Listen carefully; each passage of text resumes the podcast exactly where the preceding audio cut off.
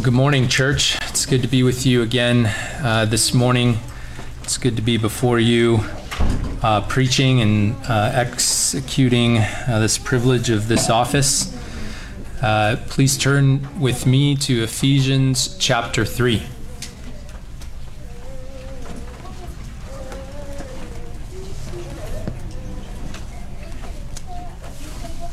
Ephesians chapter 3. Well, this week I was drawn, uh, my attention was drawn by uh, Tim Challies to a blog article titled, What If God Doesn't Speak to Me? And the beginning of the article told of an account that Per, that I personally have experienced time and time again, or had personally experienced time and time again throughout probably my late teens and early adulthood in uh, my Christian walk. And that is whether by the encouragement of Bible teachers, camp counselors, written devotionals, and, and the like, I was to go uh, somewhere and listen for God's voice, or sense it, or really conjure it up in some way. And her account read like many of mine. It, she wrote, I had just read a devotional that believers should regularly hear from God. Prayer isn't meant to be a lecture, but a conversation. To participate, we need to listen. I finally ended my prayer with I'm ready to listen. God, speak to me. I walked in silence. I stood in silence. I waited and listened, but he never spoke. I was later told that this may take some time. I had to wait and be patient. God wanted to see that I was truly listening so he could freely speak. So I continued waiting in silence, praying and waiting, but God never spoke to me. It seemed everyone else heard from God youth leaders, friends, conference speakers, pastors, and older girls I looked up to. Her account, not mine. They had an intimate relationship with Him. He was always nudging and whispering to them and filling them more with His Spirit. You can imagine how discouraging that is. Well, you may have had similar experiences as uh, this blogger and myself. Well, this morning, in the first few verses of Ephesians 3, we see through Paul's experience and his call to be an apostle to the Gentiles an encouragement to look at the final revelation of God in Jesus Christ, to see the sufficiency of Scripture and its also necessity. In the end, we'll uh, take note and observe and apply the section and see how it encourages encourages us to see what Scripture says of itself and supremely what it says of Christ, the Word incarnate. Well, the last time or I, I was before you, we were in chapter 2. And so I find it helpful as we enter into a new chapter, a, a, a, a similar um, a transition here, trans- transitory chapter in Ephesians to take account of where we've been. In chapter 1, we saw Paul opened his letters to the Ephesians with a treatise on Trinitarian operations in salvation. In chapter 2, we heard of how the power of the gospel is displayed in the triune God's new creation work in bringing dead sinners to life in Christ and how God's divine work of reconciling dead sinners to himself also produces the basis of reconciliation between fellow believers. And that the Jewish Christian would see the good news that God was fulfilling his promise to Israel through Christ and the inclusion of the Gentiles. So, if you've been keeping track with me as to the thematic elements of Ephesians, We've made it through the heavenly witness of the exalted Christ in chapter 1, and we find ourselves in the earthly witness to the exalted Christ in chapters 2 and 3. Eventually, we'll make it to chapters 4 and 5 and see the earthly reality of the exalted Christ.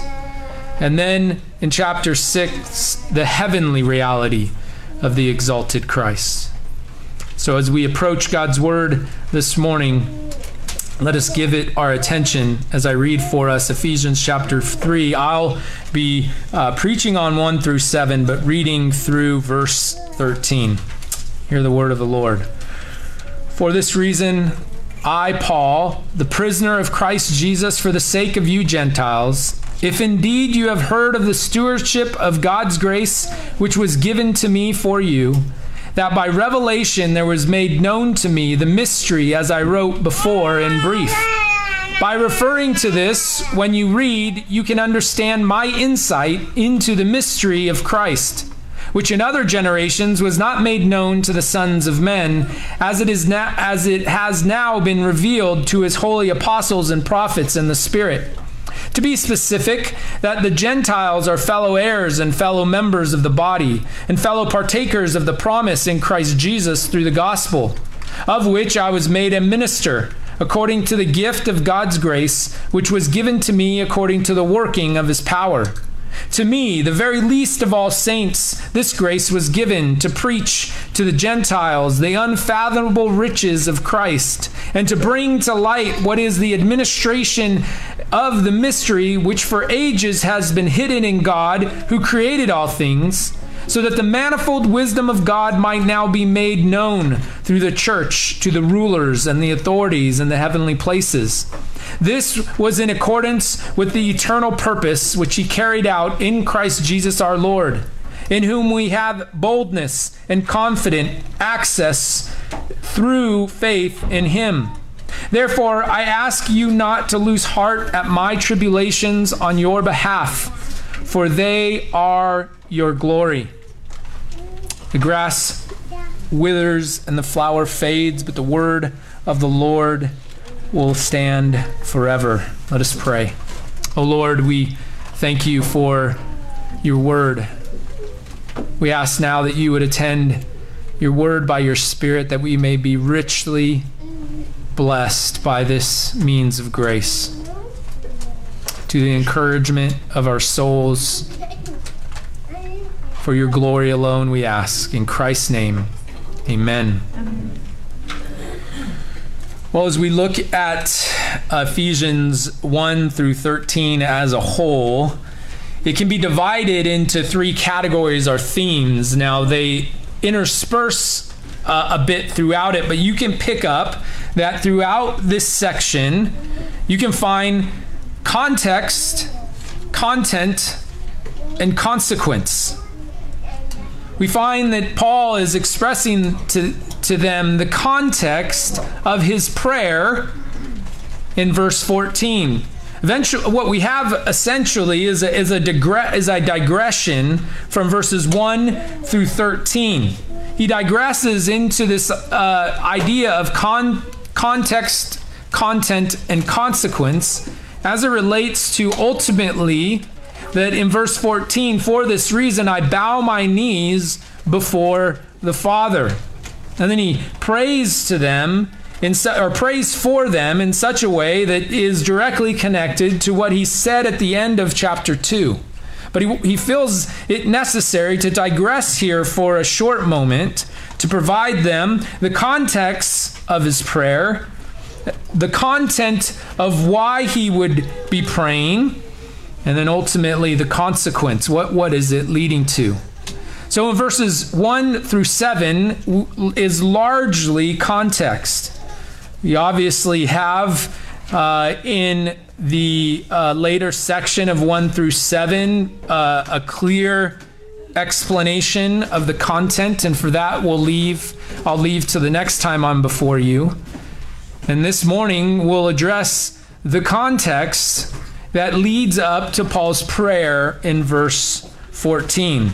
We'll address this in three ways. We'll address it in the historical context in verses 1 through 2, the biblical theological context of verses 3 and the first part of 5, and then we'll end with the operative context in verse at the end of verse 5 and verse 7. So if we begin this morning where Paul does in chapter 3 with the historical context of his digression of this prayer, we see he begins with for this reason. For this reason. In this way. In related to what I had just said that the new creative work of God in resurrecting sinners will result in a reconciled humanity where Jew and Gentile are on equal footing before God. And this new humanity will constitute a new temple, a new dwelling place of God's glory. It is this message that has actually, Paul concludes rightfully, that has put him in chains on the behalf of the Gentiles or for the sake of the Gentiles. He says, For this reason, I, Paul, the prisoner of Christ Jesus, for the sake of you Gentiles. He wants them to know that this message that he has brought to them has cost him comfort in life, it's cost him autonomy of location. He writes to them in chains. He's under, under the custody and guard of the Roman Empire. And yet, he's not a prisoner of Caesar. He says he's a prisoner of Christ Jesus. Praise the Lord that as we see God's providential working in our life, we may recognize that even things that constrain us and put us in places we had not intended, we see that it is the hand of the Lord that moves. But in Paul, the hand of the Lord moved in a very specific and unique way. Let's look uh, for ourselves at this historical context and turn with me to Acts chapter 21.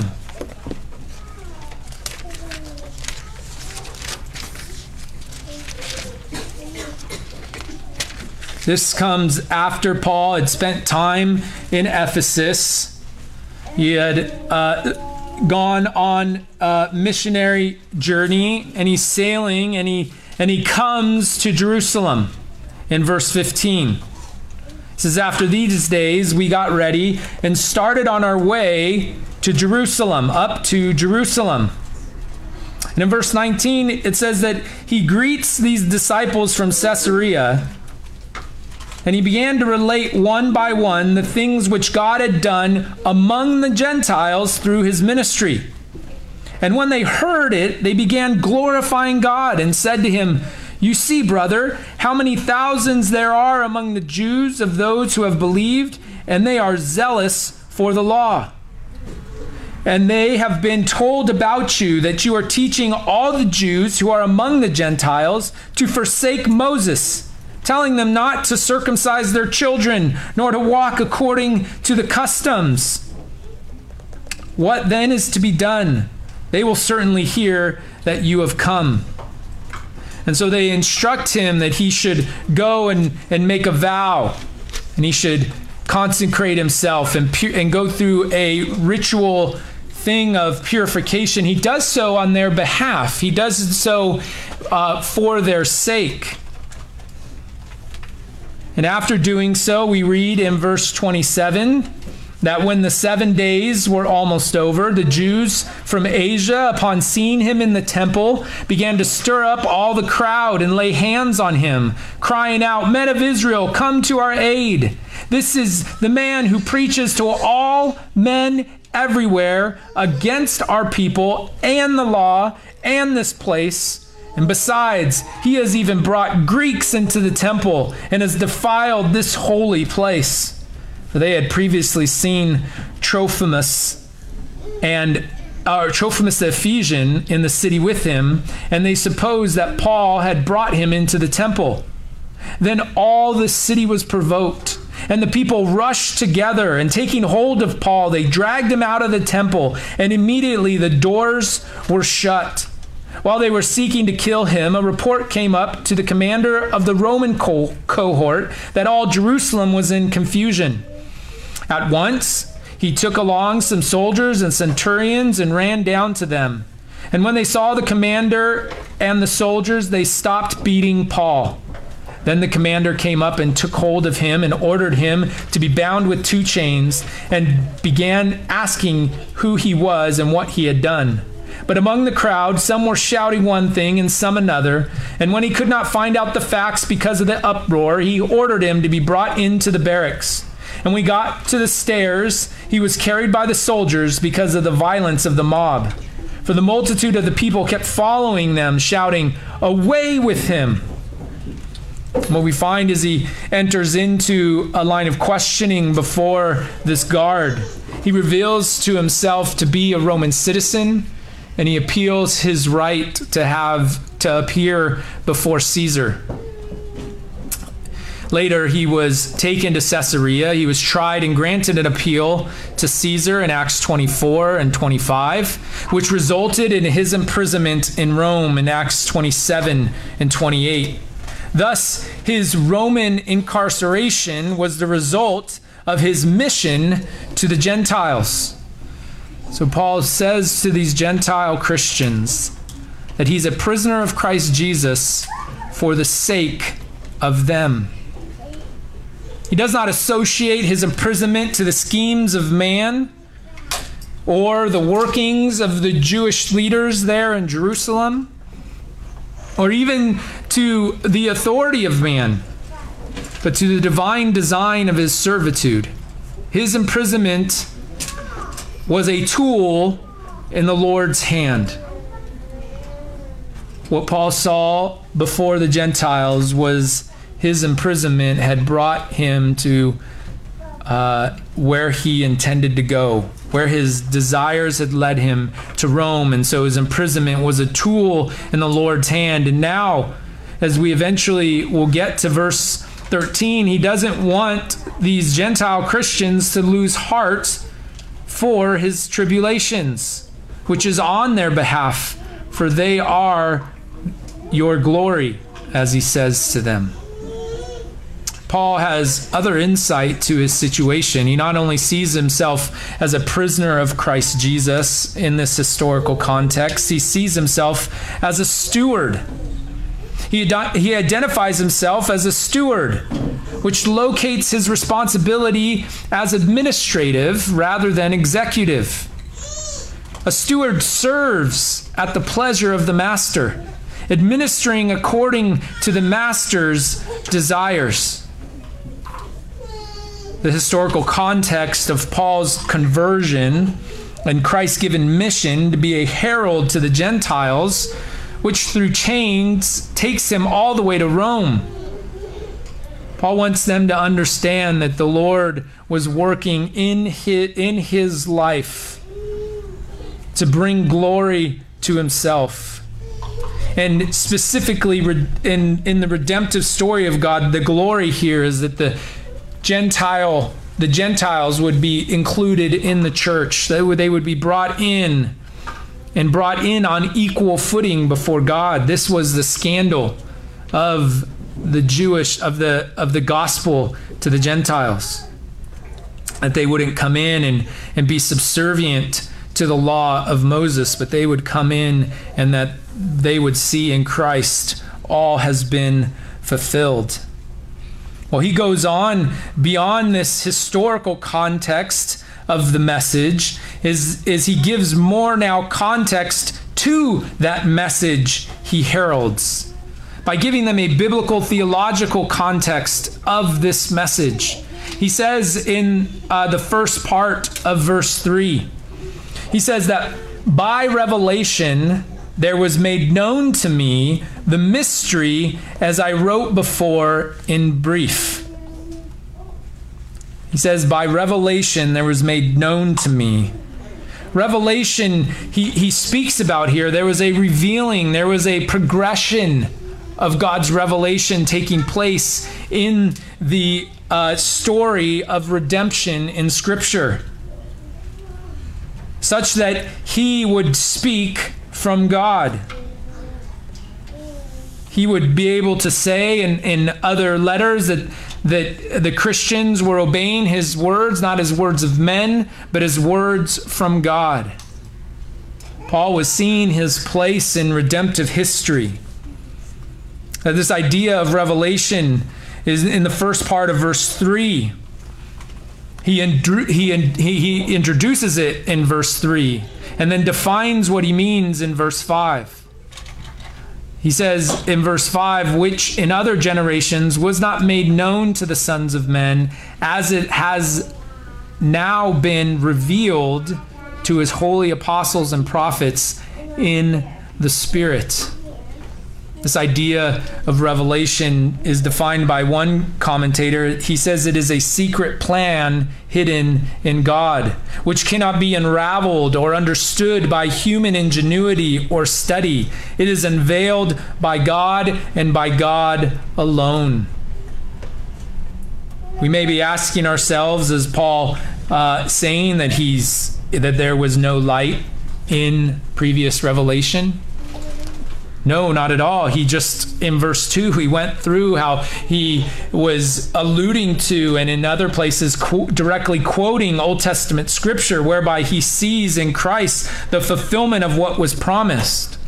But he recognizes that at the arrival of Christ, something new has taken place, that a new epoch of God's revelation has started.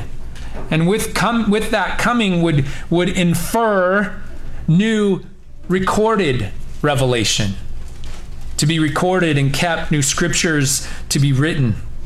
So, the secret plan hidden in God, he refers to as a mystery of Christ. What was the material cause of this revelation? What was it made of? Well, Jesus Christ Himself. It's a mystery of Christ. It's by it's it's being revealed by his holy apostles and prophets in the Spirit. He says again, uh, referencing uh, the mystery of Christ again and again in this passage. He's pointing to the, the material cause of this revelation was Christ himself. Not only his life, death, and resurrection, the historical reality of his coming and what he had accomplished, but the implications of his historical appearing and the implications of his teaching, so that we would never separate Christ's teaching and Paul's teaching in some bifurcated way that, that Paul and the apostles, they just run with it and they take it way beyond Christ's intention. Here, what Paul is referring to is, or implying, is that this revelation that was made known to him is now written down. He says, I wrote to you in brief, and, and we can see that connection to the end of chapter 2, the, the brief idea of what he speaks about that Jew and Gentile are being built together into a dwelling of God in the Spirit. That this was an implication of what Christ was saying. The implication of Christ's resurrection is the establishing of a new temple. Tear this temple down, and I will rebuild it again in three days, Christ said. And then we have Christ teaching himself of the apostles there at the beginning of Acts, where he says, You're going to go into all the world. You're going to take this message. Christ proclaims authority has been given to him at the end of Matthew's gospel. The material cause of this revelation was Jesus Christ himself, but it's not only his historical appearing, but it was the implications of it and the implications of his teaching. And this movement of redemptive history produces the grounds for new revelation, new scriptures to be penned. There would have been anticipation that God would then again speak through men and specifically that Christ would continue to speak now through his apostles and prophets. Scripture testifies this as much in Hebrews chapter 1. God, after he spoke long ago to the fathers and the prophets in many portions and in many ways, in these last days has spoken to us in his Son whom he appointed heir of all things, through whom also he made the world. Hebrews chapter 1 makes no mention of holy apostles and prophets in the Spirit. It makes mention that in these last days, God has spoken to us in his Son, the revelation of Jesus Christ. And as Paul writes here, that there was a revelation given to him as Christ revealed himself to him. And the implication was is that God would raise up men to write on his behalf. 1 Peter chapter 1 in verse 16 for we did not follow cleverly devised tales when we made known to you the power and coming of our Lord Jesus Christ but we were eyewitnesses of his majesty. For when he received honor and glory from heaven from, from honor and glory from God the Father such an utterance as this was made to him by the majestic glory. This is my beloved son whom I am well pleased. And we ourselves heard this utterance made from heaven when we were with him on the holy mountain. Peter testifies to the historical reality of Christ's life, death, and resurrection. It happened. It happened this way. But then he tells them there's there's even something more sure than having that direct revelation from Christ and from the Father on the mountain. He says, So we have the prophetic word made more sure, to the which to which you do well to pay attention as a lamp shining in a dark place until the day dawns and the morning star rises in your hearts. But know this first of all that no prophecy of Scripture is a matter of one's own interpretation. For no prophecy was ever made by an act of human will, but men moved by the Holy Spirit spoke from God. What Peter is saying is that in the apostles' writings, they were writing and they were being carried along by the Holy Spirit to write of the implications of this historical reality. History and doctrine. Christ's coming implies new revelation, it implies the furtherance of Christian doctrine. The mystery would not remain veiled, but the mystery would be unveiled in Christ. Paul moves on and he identifies who, who is operative in this. P- Peter had just said it, but Paul also says it here in Ephesians 3. In the operative context, he says at the end of verse 5, he says, And it has now been revealed to his holy apostles and prophets in the Spirit. He further says about himself, of which I was made a minister according to the gift of God's grace, which was given to me according to the working of his power. Michael Allen observes that he attributes all progress to the agency of the triune God. Of this gospel, I was made a minister according to the gift of God's grace, which was given me by the working of his power. He observes that, that the repetition is jarring the gift, grace, and given. They all commend this notion of God's provision in overlapping and emphatic ways. What we see is all three of these words imply reception. You receive a gift. Something was given to Paul. That there was grace. We know grace is, is something to be received. And now, according to the working of his power, there's reception implied there, that the oper- operative is not Paul ultimately. The operative is the Spirit of God working through the historical revelation of Christ to reveal the mystery of Christ in previous revelation. So that they don't they don't just cut the Jewish scriptures off and say, "Okay, we're going for a clean start here." No, Paul says, "Here is the Spirit at work."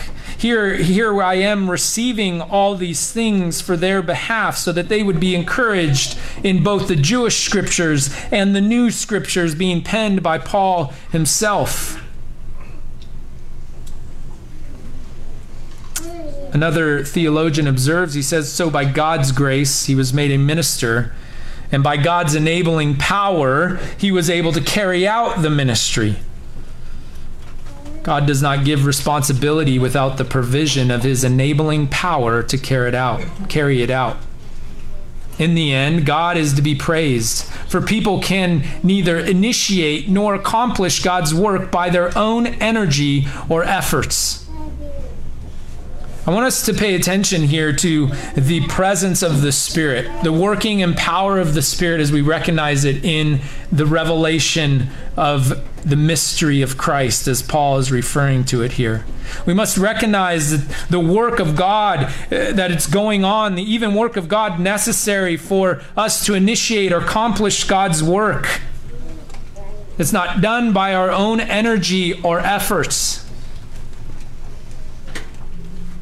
Paul is establishing that the context of his rejoicing is found in the providential work of God in history, the redemptive work of God in Revelation, and the operative work of God in the Spirit.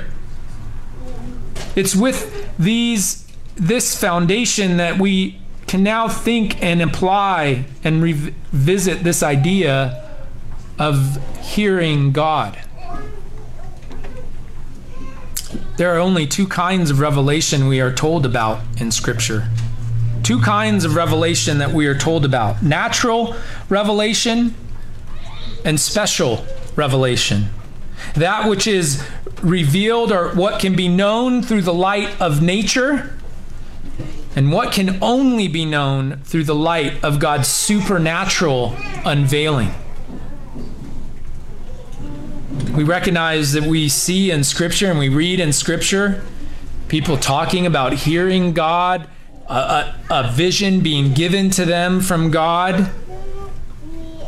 We also recognize that it is by that that those things were recorded. Those things were written down for our benefit and our instruction. Psalm 19 is a helpful summary of this. In verse 1, Psalm 19 says, The heavens are telling of the glory of God, and their expanse is declaring the work of his hands. And then in verse 7, it says, The law of the Lord is perfect, restoring the soul. The testimony of the Lord is sure, making wise the simple. We have the heavens telling, or as I've always memorized it, the heavens declaring the glory of God. And we have the law of the Lord, the special revelation of God is perfect and it restores the soul. We don't go into nature to be restored in our soul. We don't look upon the beauty and expanse of God's world and the expanse of the celestial heavens and be restored in soul. We come to His Word, made effective and alive by the Spirit of God to be restored. We come to the special revelation of God to do so.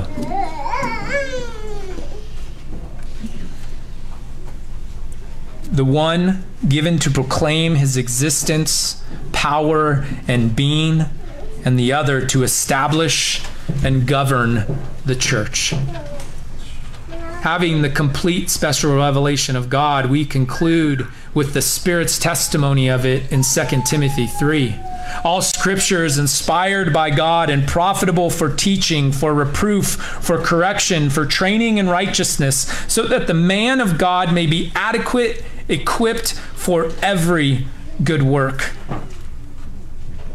And as to its completion, I remind us of the words in Hebrews 1 that it says, In many ways, and long ago, God spoke to us, spoke to the fathers and prophets, but in these last days, He has spoken to us in His Son.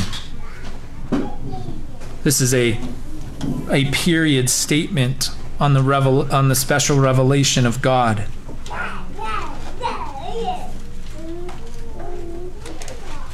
It's with this that we affirm the conclusion of our confession in chapter 1, paragraph 1. It opens with these words The Holy Scripture is the only sufficient, certain, and infallible rule of all saving knowledge, faith, and obedience. The Holy Scripture is the only sufficient, certain, and infallible rule of all saving knowledge, faith, which we usually affirm any everybody would affirm that, but it also brings in obedience, that which you're you are to do. It closes that paragraph by saying, which makes the Holy Scriptures to be most necessary. Those former ways of God's revealing His will unto His people being now ceased.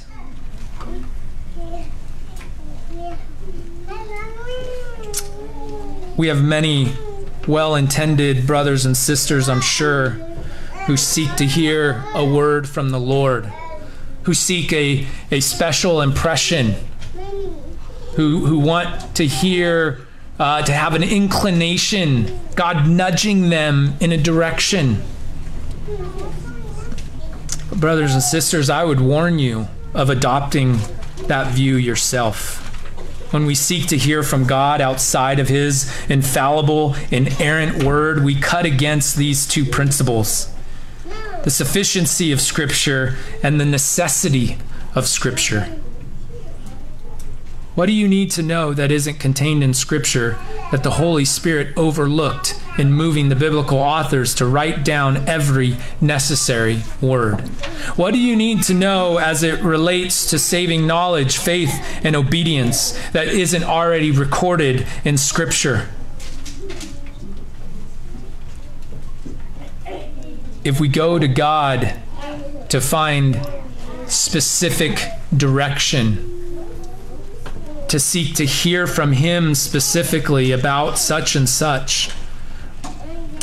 We make Him nothing but a divination, where you're divining things out of sense and sensory, as opposed to engaging your mind in Scripture, letting it rest upon your inclinations, your wills, and your intellect so that you would then make a, decision that would not be in contrast or in against, against the will of God.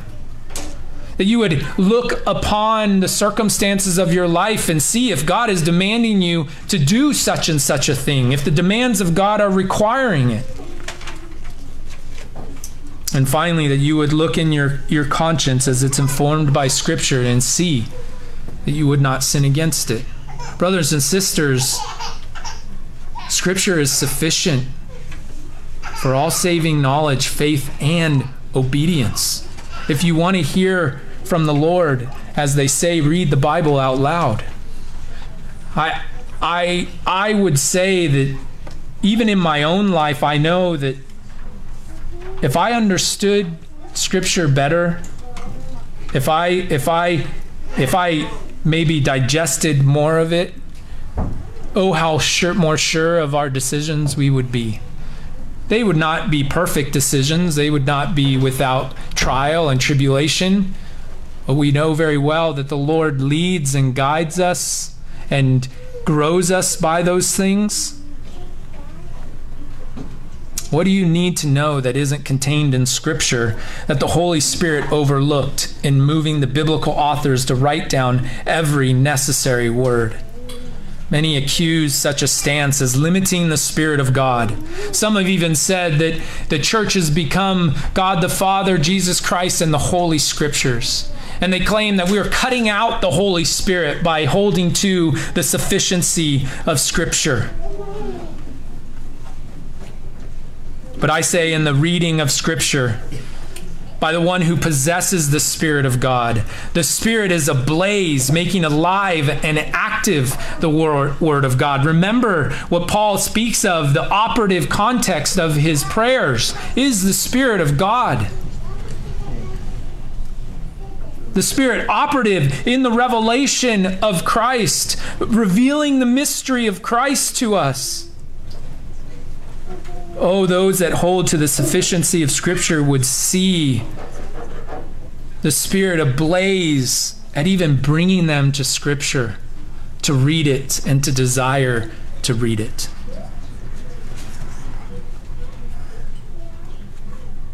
The, necess- the necessity of Scripture is a little more subtle. What do you need to know that would be necessary for your life? That can't be accessed by diligent study of God's special revelation. As I said, some people wait for an inner peace or an impulse or a nudge. Brothers and sisters, let us know what we mean when we say God has given me peace about this decision. What peace are you seeking? Make sure you're able to define that biblically, as informed by God's word, and not mystically.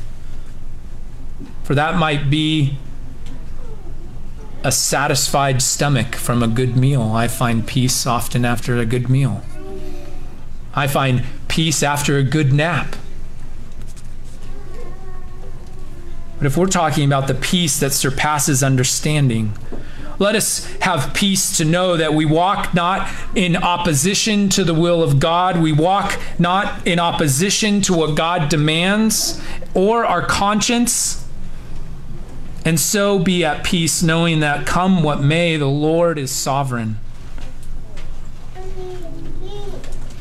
I've heard of testimonies of people questioning whether or not they heard God right when they go and they experience trial and tribulation wherever they go or whatever they did. And I would say, well, I don't think you heard God right because you weren't hearing God, but if you think he made a mistake by those trials and tribulations, then there's you have much more to learn about who God is. What happens when we wait for these things? Well, we make Scripture secondary at best. What use is Scripture if you only need peace or a nudge or a whisper or to hear God's voice? What use and necessity of Scripture is it? Scripture would become secondary at best. Let us not forget the Belgic Confession, 1651 Article 7 asserts for all human beings are liars by nature. Article 7 is the sufficiency of Scripture, by the way. For all human beings are liars by nature and more vain than vanity itself. Therefore, we reject with all our hearts everything that does not agree with this infallible rule. This infallible rule of the sufficiency of Scripture. What does Scripture reveal in Jeremiah 17? That the heart is more deceitful than all else and is desperately sick. Who can understand it? I don't have its place, but John Owen is, no, is known to have said or written if private revelations agree with Scripture, they are needless, for we have Scripture. And if they disagree, they are false. Let us see what God was doing in re- especially revealing to Paul what was made known. That this mystery of Christ was given to his apostles and spirits to reveal to his church for their complete edification. So that we would not look or listen for new special revelation from God but look to Christ our Lord, who is the Word made flesh, and who has been revealed in His Word and by His words in Scripture. Let us pray. O Lord, we give you thanks this morning that even as we pray, the Spirit of God is interceding, saying things that we cannot express for Lord, you know our estate. You know we are but animated dust. And who is man, O Lord, that you would think of them? And yet we have the testimony of the incarnation, of the humility and sufferings of our Savior. And as we look at our present sufferings, that we have hope in His present and subsequent glories. We thank you for your written word. We thank you for its revelation of the mysteries of Christ. Oh Lord, may we be enlivened by your Spirit to take hold of it and to do all things as unto the Lord. We pray these things in Christ's name. Amen.